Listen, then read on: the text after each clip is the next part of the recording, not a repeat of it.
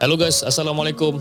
Nama aku Hafiz and welcome back to the segment. Okay, so basically hari ni kita membuatkan satu uh, rancangan baru iaitu dinamakan The Dark Room. Okay, The Dark Room di mana kita di, segmen kita akan uh, mendengar keluhan hati ataupun luahan perasaan ataupun uh, apa-apa saja yang subscriber ataupun apa-apa saja yang the caller yang ingin share pada the segment. Mungkin benda tu orang kata terbuku lama dekat dalam diri orang ni. Jadi mungkin kita boleh orang kata uh, cuba untuk kurangkan beban uh, daripada pendengar-pendengar ni lah. Kita ada sambungan dalam talian sekarang ni, call dari jauh daripada Singapura untuk berkongsi kisah dengan uh, kita semua dan insyaAllah mungkin uh, kita boleh ambil sedikit sebanyak pengajaran ataupun apa-apa yang boleh kita ambil secara positif uh, di akhir rancangan ini. Halo, Assalamualaikum. Waalaikumsalam. Okey, um, siapa yang cakap sana? Ini tak apa. Kak Fa, Kak Fa, Alhamdulillah Kak Fa, Kak Fa. Kak Fa pun uh, pernah call juga sebelum ni uh, berkisah, ber, berkongsikan cerita tentang kisah seram dan sebagainya kan. Jadi Kak Fa, um, kalau Kak Fa faham uh, tentang the concept of dark room, okay, dark room is basically it's an open concept uh, di mana Kak Fa boleh menceritakan segala apa yang terbuku dalam hati Kak Fa selama ni yang mungkin tidak apa orang kata tak pernah dikongsi oleh Kak Fa kepada sesiapa keluarga, kawan-kawan dan sebagainya. Jadi uh, the segment ni orang kata uh, kita offer ataupun kita uh, ingin menghulurkan nak kata bantuan bukan tapi orang kata a platform for you to actually uh, tell us your side of story yang mana you know probably that uh, you nak orang tahu and mungkin you know all this while benda tu uh, dah orang kata dah jadi macam beban dekat you selama ni so probably maybe tonight you know maybe tonight you boleh uh, luahkan apa benda yang you nak luahkan lah. Go ahead. Okay. Okay uh, basically ni um, aku nak luahkan lah pasal tapi aku rasa korang semua standby tisu dulu lah eh. Okay, memang orang nampak aku ni macam happy kan? Uh, Berbual macam kasar gini semua. But actually adalah yang aku simpan. Daripada dulu aku simpan sampai sekarang. Um, ni sebenarnya pasal arwah nenek aku. Basically tahun 2018 aku hilang nenek aku yang aku paling sayang. Uh, ini nenek aku yang yang seperti aku cakap lah nenek aku yang daripada Kajang Malaysia. Uh, she's my mother mother. So my maternal grandmother lah. Uh-huh. okay, uh, masa tu memang dia dah sakit uh, then at that point of time aku kerja part time so anak aku masa tu dalam family one dengan kindergarten lah. Aku faham lah Fiz saja aku kerja part time habis anak-anak aku sekolah. Habis walaupun dulu aku tinggal dekat dengan rumah dia tapi aku tak ada masa untuk ke rumah dia tau Fiz hmm. aku cuma pergi ke rumah dia bila macam uh, husband aku ada ataupun macam ada occasion baru aku pergi tau. So basically that time nenek aku memang dah sakit gila lah. Dia dah memang bedridden sebab uh, dia punya kaki dia uh, saya ibu jari dia tak potong lah. Pasal nenek aku ada kencing manis ada uh, sugar stomach cancer so lah. But that time uh, masa dia sakit tu uh, aku dah dapat tahu actually daripada family aku lah. Mak aku pernah cakap. Mak aku kata kak kau pergilah tengok nenek. Rumah kau tu dekat. Janganlah sampai nanti nenek dah tak ada baru kau nak menyesal. Habis aku macam yelah that point yang time aku aku kepala aku pasal busy dengan anak-anak kan kat rumah. Habis kalau aku nak pergi seorang pun siapa nak jaga kan? Budak-budak takkan aku nak kena bawa saya orang semua apa jadi aku kata cakap dengan mak aku. insyaAllah lah nanti ada masa datang. Tapi sampai aku macam tangguh-tangguh bila nak pergi tangguh. Bila nak pergi aku tangguh sampai satu kali tu nenek aku memang dah betul-betul sakit tau. Betul-betul dia dah aku rasa memang that, that point of one week tu memang dia dah uh, that point of two weeks tu memang dia dah sakit. Jadi dia dah tak berbual apa-apa semualah dia dah tak berbual dah tak makan. Aku pula macam uh, that, that point of time aku memang tengah busy. Pasal aku baru start kerja masa tu kerja part time. Jadi aku busy lah asyik kerja. Yelah macam nak kerja macam kerja kan bila pagi anak aku sekolah So petang aku kerja. Jadi macam tak ada time lah nak pergi. Walaupun rumah aku tu Kata orang just about 4 or 5 bus stop away Tapi macam Tak tahulah Aku macam part ni aku memang menyesal sangat. Sampai satu kali tu uh, Aku baru balik kerja. So adik aku message. Adik aku cakap Kak kau dah pergi tengok nenek ke belum? Pasal Untuk Pengatuan kau eh. Semua ahli keluarga dah pergi tengok dia tau. Cuma aku seorang. Pasal masa time tu aku tak tak dapat. Oh tapi aku nak pergi tak dapat tak dapat tak dapat. So cuma aku seorang yang belum dia, belum datang jumpa dia. Hmm. so mak aku dah mak aku dah pesan sebelum tu kak pergi tengok nenek pergi tengok nenek kak pergi tengok nenek. Aku pun nanti nanti nanti. Sampailah hari tu adik aku cakap dengan aku kak uh, kau dah balik kau dah kat rumah. Kalau aku cakap dah aku baru sampai rumah. Kenapa? Aku cakap uh, kalau boleh kau besok datang tengok nenek Pasal nenek daripada tadi pukul Daripada tadi pukul 12 lebih Nenek panggil-panggil nama kau atau kak Dia kata. Jadi aku macam Daripada situ macam aku dah Ya Allah nenek aku dah panggil-panggil aku. Aku cakap okey lah Pasal adik saudara aku Message lah ada whatsapp. Adik aku Dia cakap eh Mana kakak kau? Nenek panggil-panggil daripada tadi Daripada pukul 12 lebih Sampai pukul 3 pagi Fiz. Kau try imagine. Hmm. Kau rasa Aku tak bersalah ke tu? Daripada pukul 12 lebih Sampai pukul 3 pagi Dia keep calling nama aku. Habis uh, kata aku, aku cakap adik aku lah okey memang aku cakap memang kebetulan besoknya tu teacher's day. Kat sekolah anak aku ada teacher's day celebration lah. So uh, aku memang ada ada masa sikit lah masa kebetulan memang the next day tu memang aku off. Jadi aku memang ambil off pasal memang nak pergi tengok nenek aku lah ni kan. Hmm. kali uh, okey lah dia tanya kan aku cakap adik aku okey besok pagi aku datang tengok nenek dan adikku, adikku cakap make sure kau datang. Nenek dah cari-cari kau. Kau seorang yang belum dah dapat tau. Kau seorang yang belum jumpa dia. So, Kali aku cakap okay okay aku datang Aku datang. Kali besok pagi macam biasa lah. Lepas aku hantar anak-anak aku Pasal anak aku sekolah pagi. Jadi aku hantar anak-anak aku uh, Aku pergi on the way pergi mana nenek aku tu. Aku boleh sempat pergi sarapan. Aku sempat sarapan lah. Aku pergi makan sarapan dulu. Aku tak fikir apa-apa lah. Aku tak dipikir apa-apa Tapi, tapi Masa aku makan sarapan tu Aku rasa macam berat sangat hati aku Fiz. Macam kaki aku ni macam berat tau nak pergi rumah nenek aku. Jadi aku aku macam ya tak apalah aku tak fikir apa-apa. Aku tu okey lah makan sarapan dulu. Ah uh, cok-cok baru aku tu lah pasal rumah tempat yang aku sarapan tu just opposite blok nenek aku lah. Aku rasa dalam dua blok itulah. Jadi aku pergilah. Aku dah makan. Semua aku jalan pergi blok nenek aku. Macam biasa as per normal tak ada fikir apa-apa. Masa aku sampai rumah nenek aku aku dah makan sarapan semua aku, aku dalam pukul 8.30 genap eh aku sampai rumah nenek aku. Aku beri salam kat depan pintu kat office the first person yang nampak muka aku is my uncle. Hmm. pakcik aku tengok muka aku macam blank office muka dia macam muka terperanjat pun ada macam muka blank pun ada muka pakcik aku. Pasal tak ada orang lain tau. Masa tu tak ada orang lain. Aku seorang Aku datang. Aku cakap Assalamualaikum. Aku depan pintu Eh pakcik aku tengok aku. Eh pakcik aku macam muka dia Is totally Totally macam shock lah muka dia. Kali makcik Aku pun keluar makcik uh, Kira kakak dia lah. Eh adik dia lah Adiknya pakcik aku ni Mak Adik yang dulu Keluar.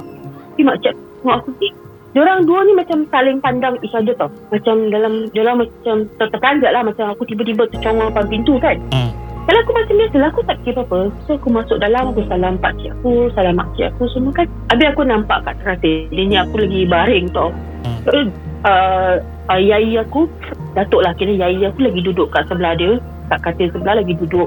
Habis dalam bilik tu Semua orang dah buka kain surah yasin Semua tau. Nenek aku punya badan ni Dia dah, dah pakai kain macam kain batik. Hmm. Kain batik memang Aku memang tak kira Tak kisah lah Pasal memang Arwah nenek aku suka pakai kain batik jadi kain batik tu dah ada kat dada dia Memang nenek aku punya kain macam itulah Macam baju dia Macam as per normal makcik-makcik pakai kain batik kat atas tu And aku tahu memang dia dah, dia dah memang kat atas katil. So aku ingatkan ni, aku tidur. Aku datang lah dekat, aku datang dekat, aku panggil lah, aku nangis. Aku tengok dia punya condition kan masa tu. Aku dah nangis. Aku cakap ni, uh, kau datang, uh, minta maaf lah ni. Lama tak datang, tak dapat jumpa nenek. Minta maaf sangat-sangat. Aku peluk dia, aku cium tangan dia, Fiz. Aku tak terasa kan. Masa tu memang aku tak dapat tangkap. Tangan dia macam biasa, she still uh, as per normal dia punya tangan dia tapi aku dapat rasa yang pipi dia tu sejuk tau macam dia punya tangan tu macam sejuk sikit lah jadi aku hmm. tak fikir apa-apa jadi aku cium dia aku peluk nenek aku tapi memang masa tu aku tak tahu kenapa lah Fiz air mata aku berjurai-jurai nangis tau hmm. Jadi aku aku macam minta maaf lah aku cakap ni minta maaf ni eh lambat datang nenek semalam panggil-panggil pas uh, apa tak dapat datang pasal baru balik kerja lah aku berbual dengan dia macam biasa that point of time aku tak nampak nenek aku punya anak saudara. Kira pakcik aku juga lah. Pakcik saudara aku datang. Aku terus nampak macam ramai orang tu datang tau dalam rumah. Aku tu cakap, eh siapa ni eh? Aku cakap, pasal banyak-banyak orang ni kan. Hmm. Kalau aku macam dah tak tak hati. So aku cakap lah, aku kata, "Eh, kenapa eh? Habis aku tengok pakcik aku datang, dia dah peluk makcik dia lah. Dia dah peluk makcik dia, dia dah nangis. Habis uh, anak saudara dia lagi satu pun datang, dah peluk dia. Aku macam terpinga-pinga tau Fim. Aku kenapa nenek aku ni eh? Kenapa eh? Kalau aku, aku rasa pun mungkin pasal nenek aku dah nazak lah agaknya. Aku tak tahu kan. Hmm. Kalau aku keluar, aku telefon husband aku lah. Aku cakap, bang, baliklah bang. Nenek dah nazak. Baliklah, baliklah. Eh, laki aku kata, tak boleh lah. Tak boleh balik. Tak ada orang ganti, kata dia. Cakap, okay, tak apa. Fine. It's okay. The moment aku letak telefon, aku masuk dapur. Aku jumpa makcik aku. Mak aku punya adik yang bongsu dia lah. Hmm. Saya dekat dapur. Dia, dia berbual dengan aku macam biasa. Dia kata, eh, uh, dia kata, oh, kau dah tahu? Dia tanya aku gitu tau. Aku tanya, tahu apa, cik? Makcik aku tu, makcik aku tengok aku macam atas bawah tau. Dia tengok aku, kau dah tahulah ni, kata dia. Aku cakap, tahu apa? Kalau aku teringat, semalam kan nenek aku panggil aku. Hmm. Jadi aku cakap, oh, ah, semalam dengar nenek, ah, tahu semalam nenek panggil-panggil. Aku cakap, itu. Kali makcik aku, oh, ah, ah, semalam dia panggil-panggil kau daripada pukul 12 sampai pukul 3 lebih. Kata makcik aku cakap itu. Lepas tu dia diam. Ah, then tadi pagi itulah, kata dia. Makcik aku cuma cakap itu, tadi pagi itulah dia tak cakap apa tau. Hmm. Sekali aku aku diam. Sekali aku tengok makin banyak orang datang tau. Habis kursi meja semua ni, kursi-kursi yang sofa ni semua diorang dah angkat dah bawa keluar. Aku ni macam terpinga-pinga lah pasal tak pernah kena macam gini kan. Ya. Kalau aku tengok makcik aku tau. Kalau aku tengok makcik aku lah. Bila aku tengok makcik aku lagi sekali, makcik aku pun macam, muka dia macam nak cakap pun ada, macam tak cakap pun ada. Kalau aku from there, aku macam dapat tangkap something tau. Pasal aku tengok makcik aku macam muka sedih tapi dia macam tahan. Hmm. Tahan dia punya nangis tapi. Tadi dia cakap, aku tengok dia, aku tu tiba-tiba macam mulut aku tu tercakap tau. Cik, you don't tell me nenek dah tak ada. Aku cakap itu. Hmm. Dan makcik aku tu, memanglah. Tadi yang kau datang tu nenek baru 5 minit meninggal. Allah Akbar. Kau, kau rasa apa Fiz? Aku terus terduduk kat situ. Aku dah tak boleh nak cakap dah tak boleh nak apa tau. Aku tu Eh, jangan main-main betul sekali. Betul lah. Itu sebab tadi masa kau datang, kita, uh, Cik Ai dengan aku, tengok kau macam kita terkajak. Pasal kita belum bilang orang. Tiba-tiba kau kat depan pintu, kata makcik aku. Aku tu, ya Allah, rupanya nenek aku pergi 5 minit sebelum aku sampai, Fiz. Aku terus dah tak boleh nak cakap. Aku dah tak boleh nak cakap apa. Badan aku dah menggigil-gigil lah, Fiz. Hmm. Aku, aku terus masuk dalam. Aku peluk nenek aku buat apa. Aku tak nangis macam orang gila, Fiz. Menyesal semua hidup aku sampai sekarang, Fiz. Aku tak tahu lah pasal kalau lah aku tahu masa tu aku tak pergi sarapan pun. Aku terus datang jumpa dia, Fiz. Betul lah, aku menyesal sampai sekarang. Even family aku tak tahu tau. Mak aku pun tak tahu aku pergi sarapan tu. Kalau lah aku tahu, kalau aku boleh putar masa, buat tau, Fiz. Aku memang hari masa yang jadi aku panggil aku malam tu memang aku dah tergerak hati nak pergi jumpa dia malam tu. Tapi dah malam sangat kan. Jadi aku tak sempat lah. Aku dah tak sempat nak pergi pasal dah selalu malam sangat. Hmm. Jadi aku uh, jadi aku telefon suami aku. Aku cakap, bang, dedek dah tak ada lah bang rupanya. Kata suami aku, kata tadi dedek dah datang. Aku cakap, tak. Dedek sebenarnya dah meninggal 5 minit sebelum saya datang. Aku cakap, eh, suami aku saya ada. Dah tak apalah, tak apa. Uh, abang, uh, kata, uh, saya, I rasa pun dedek dah maafkan you. Alah, aku macam tak, aku tak aku cakap dengan suami aku aku tak boleh maafkan diri aku sampai sekarang pun. Tak boleh Hafiz. Biasa setiap kali aku kalau tak nampak gambar diri aku ke aku memang sedih sangat-sangat.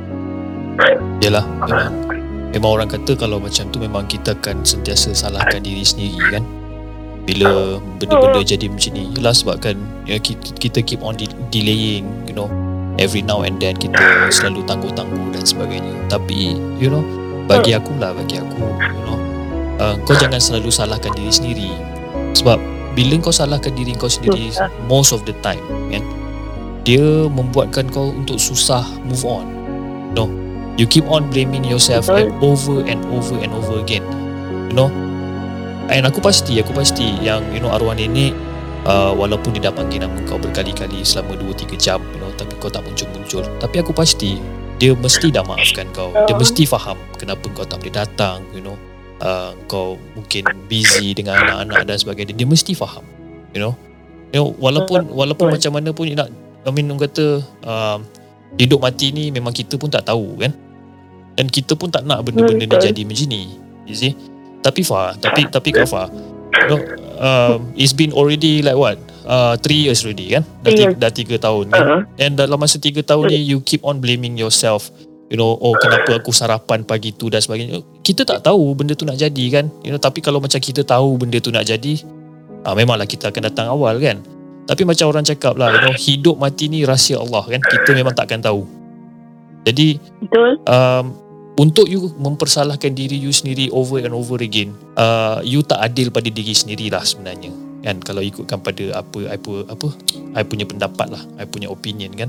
Macam bagi aku pun aku rasa you know, even though nenek dah tak ada tapi nenek still boleh orang kata uh, boleh nampak lah apa benda yang kau tengah buat dan sebagainya. Dan aku rasa you know dia pun kalau kalau kalau katalah dia masih ada pun dia pun tak suka yang kau keep on blaming yourself jadi down tak boleh move on dan sebagainya. Jadi I don't think so itu yang dia nak lah kan? Jadi apa yang kita boleh buat you know um, kita boleh hanya doa you know untuk dilapangkan kuburnya untuk di di apa diangkat darjat dia you know diselamatkan. Dan orang kata malaikat-malaikat menjaga dia dan sebagainya kan? Jadi uh, aku rasa you know um, untuk kau bersedih selama 3 tahun menyesal dengan apa yang kau buat selama ni aku rasa itu uh, maybe you can put it to the stop you know because you know this is the first time yang kau sharekan dengan someone. And probably you know all this while you do not have the support to actually uh, dengar keluhan hati kau ni kan. Tapi Fatullah macam aku cakap lah you know jangan jangan keep on blaming yourself over and over again. Bila kau buat macam tu dia sedikit sebanyak akan memakan diri kau dalam jangka masa yang panjang. You know probably kalau katalah aku tak buat this dark room and then you've been keep on keeping this burden to yourself dengan dalam jangka masa yang sangat lama you know what will happen to you next? You know kau kena fikir a little bit broader whereby you have a, a husband and then you have your your kids. Yang kau ada dalam 2 3 orang anak yang kau kena jaga dan sebagainya. Dan bila uh, emotional state kau tak berapa betul disebabkan dengan kesalahan ataupun disebabkan dengan dengan kesilapan yang lampau yang kau menyesal sangat-sangat ni. Uh, bagi aku it's not going to be fair for you. Dan dia pun tak adil juga bagi anak-anak kau juga. You see? But obviously orang nak mak dia um, probably 100% fit in regards to emotional state kan? Tapi itulah. Arwah nenek pun dah tak ada you know. Apa yang kita boleh buat kita boleh just doakan kebahagiaan dia kat sana kesejahteraan dia kat sana kan? That's why bila That's why aku kalau Aku dah berapa tahun ni aku tak balik KL Aku tak nak jumpa Tak nak jumpa nenek aku punya adik. Pasal apa? Ada satu nenek aku punya adik Muka seiras dengan nenek aku Tapi Aku kalau nampak dia Aku confirm ingat nenek aku sendiri. Walaupun tu setakat nenek saudara Tapi aku Tak boleh. Aku memang tak boleh. Tapi mungkin Mungkin Mungkin itu adalah satu hadiah. Kau kena fikir on the different side. Mungkin itu adalah satu hadiah yang Allah nak bagi whereby nenek saudara kau muka yang lebih kurang sama macam muka arwah nenek kan betul, jadi betul, betul. Ya. ada tiga adik dia sama muka ya jadi mungkin you know um, mungkin sebelum ni kau tak kau tak kau tak berapa nak fokus sangat dengan nenek kau sebabkan kau busy dengan kehidupan harian kau dan sebagainya tapi mungkin selepas ni kita tak tahu you know Allah dah bagikan satu satu kelebihan whereby muka dia orang tu lebih kurang ira sama kan uh-huh. jadi mungkin kau boleh datang jumpa you know curahkan kasih sayang kau yang sama macam kau curahkan dekat arwah nenek dulu. Kan? Maybe even more. Kita tak tahu. Kan? Ya betul. Uh, seolah-olah benda tu akan orang kata sedikit sebanyak. Memang memang memang to be honest for the first for, for a start mungkin akan jadi susah you know. Kau akan sedih kau akan teringat-teringat. Tapi uh, tapi in, in the long run maybe uh, dia tu dia, dia, dia jadi macam lebih orang kata lebih bermakna you know untuk kau seolah-olah macam menebus balik lah kesalahan yang yang yang sebelum ni kan untuk orang kata untuk sayang dia untuk fokus on them dan sebagainya jadi bagi aku kalau aku dekat tempat kau sekarang Fa aku akan grab that particular opportunity aku akan ambil peluang tu untuk gunakan peluang tu sebaik mungkin. Walaupun aku tahu yang mungkin arwah datuk atau arwah nenek aku tu dah tak ada, tapi aku tahu yang ada orang muka lebih kurang macam dia. Why not? Uh. Huh? Kita gunakan uh, kelebihan tu untuk actually uh, orang kata put more focus on them lah. And selama ni uh, kau selalu salahkan diri sendiri. Kan? Jadi bila kau keep on blaming yourself, kau tak boleh nak berhadapan dengan orang yang muka lebih kurang macam muka arwah nenek. Sebab you keep on blaming yourself. Kan? Tapi I think one day, maybe today, maybe tomorrow, I don't know. Bila kau dah cuba untuk maafkan diri kau sendiri dengan kesilapan yang lalu, dan I think bila kau dah jumpa dengan muka yang apa muka nenek saudara yang iras dengan muka arwah nenek, aku rasa tak ada masalah kot. Should not be any problem. I mean, kita ni manusia, Fah, kan? Kita memang buat kesilapan. Uh, even me myself, aku pun ada juga buat silap dengan arwah apa dengan arwah ayah aku dan sebagainya, you know. Aku pun ada juga lebih kurang cerita pun lebih kurang sama macam kau juga. But then uh, for for orang kata macam uh, for the first few months is pretty much quite hard untuk aku move on. And susah sangat aku nak move on. Sebabkan arwah ayah aku pernah minta aku tolong sebelum dia meninggal okay. tu dia pernah minta aku tolong apa untuk uh, repair laptop dia kan. Jadi aku bagi aku macam biasa lah aku bagi macam-macam alasan lah aku bagi kan. Aku busy lah aku kerja lah itu ini. Padahal aku tak adalah busy mana pun kalau nak ikutkan. Sampailah satu hari tu aku dapat call daripada kakak aku cakap oh uh, baba dekat dekat hospital tengah sakit. Macam okay, aku pun rush pergi hospital. And bila aku sampai dekat hospital, I was 10 minutes late. Bila aku tengok dekat dia punya set of uh, death certificate, bukan bukan death certificate, uh, bila doktor sign uh, the time of death kan, pukul berapa dia meninggal dan sebagainya, aku 10 minit lambat. Dan masa tu memang aku menyesal sangat-sangat. Kan? Tapi I've been down aku punya emotional state tak berapa betul for the part for for the next 2 3 months after that. Tapi bila aku fikir balik kan, eh sampai bila aku nak jadi macam ni eh? Kan? Sebab benda tu seolah-olah macam akan jadi satu tembok yang besar dekat depan diri kau untuk kau move forward. Bila kau sampai tembok tu je, kau terus macam alamak aku down dan sebagainya, aku buat salah, aku menyesal, bla bla bla, kau nangis dan all. For what? I mean, you can. You can cry, tak ada masalah. Tapi, at the same time, try to forgive yourself and at the same time, try to, orang kata untuk move forward. Move forward And orang kata uh, uh, Jadi yang lebih baik Masa yang akan datang insyaAllah kan? Kita pun tak tahu macam mana. Tapi macam aku cakap tadi lah Fah, Kalau aku ada peluang uh, Yang Allah turunkan untuk aku Untuk adakan seseorang Yang muka sama macam arwah ayah aku Definitely aku akan grab That particular chance Untuk aku uh, Seolah-olah Seolah-olah macam tembus balik lah Apa benda yang aku dah buat sebelum ni Macam itulah. So I really really hope that macam in regards to arwah nenek ni aku harap harap aku harap sangat you know even the penonton segmen pun aku rasa orang sama page dengan aku. Kita mengharap yang terbaik dan kita mengharapkan sangat yang Kak Fah boleh you know maafkan diri sendiri you know. Jangan orang kata menyesal apa benda yang you dah buat because it's your decision kan? Betul atau salah kita pun tak tahu. Yeah. kan kita pun tak tahu sama ada kita punya decision ni decision yang betul ke decision apa keputusan yang salah ke kita tak tahu kan uh, basically bila kita dah buat satu keputusan tu is a risk. Adalah satu risiko yang kita dah ambil. Dan orang kata kita live with it lah. Kita orang kata kita pegang dia tu dan kita try to live with it. Walaupun pahit macam mana pun nak tak nak kita yang dah hidup I mean, kita yang masih hidup ni kita kena teruskan kehidupan. Jangan orang kata stop torturing yourself saying that oh aku tak sepatutnya pergi breakfast. Aku tak sepatutnya nak nak apa nak nak bagi alasan macam-macam dengan anak itu ini sebabkan tak tak visit dia tak bagi aku cukuplah cukup selama 3 tahun you know you have been blaming yourself and aku harap you know selepas ni you feel better and try to move forward lah in regards to arwah ini.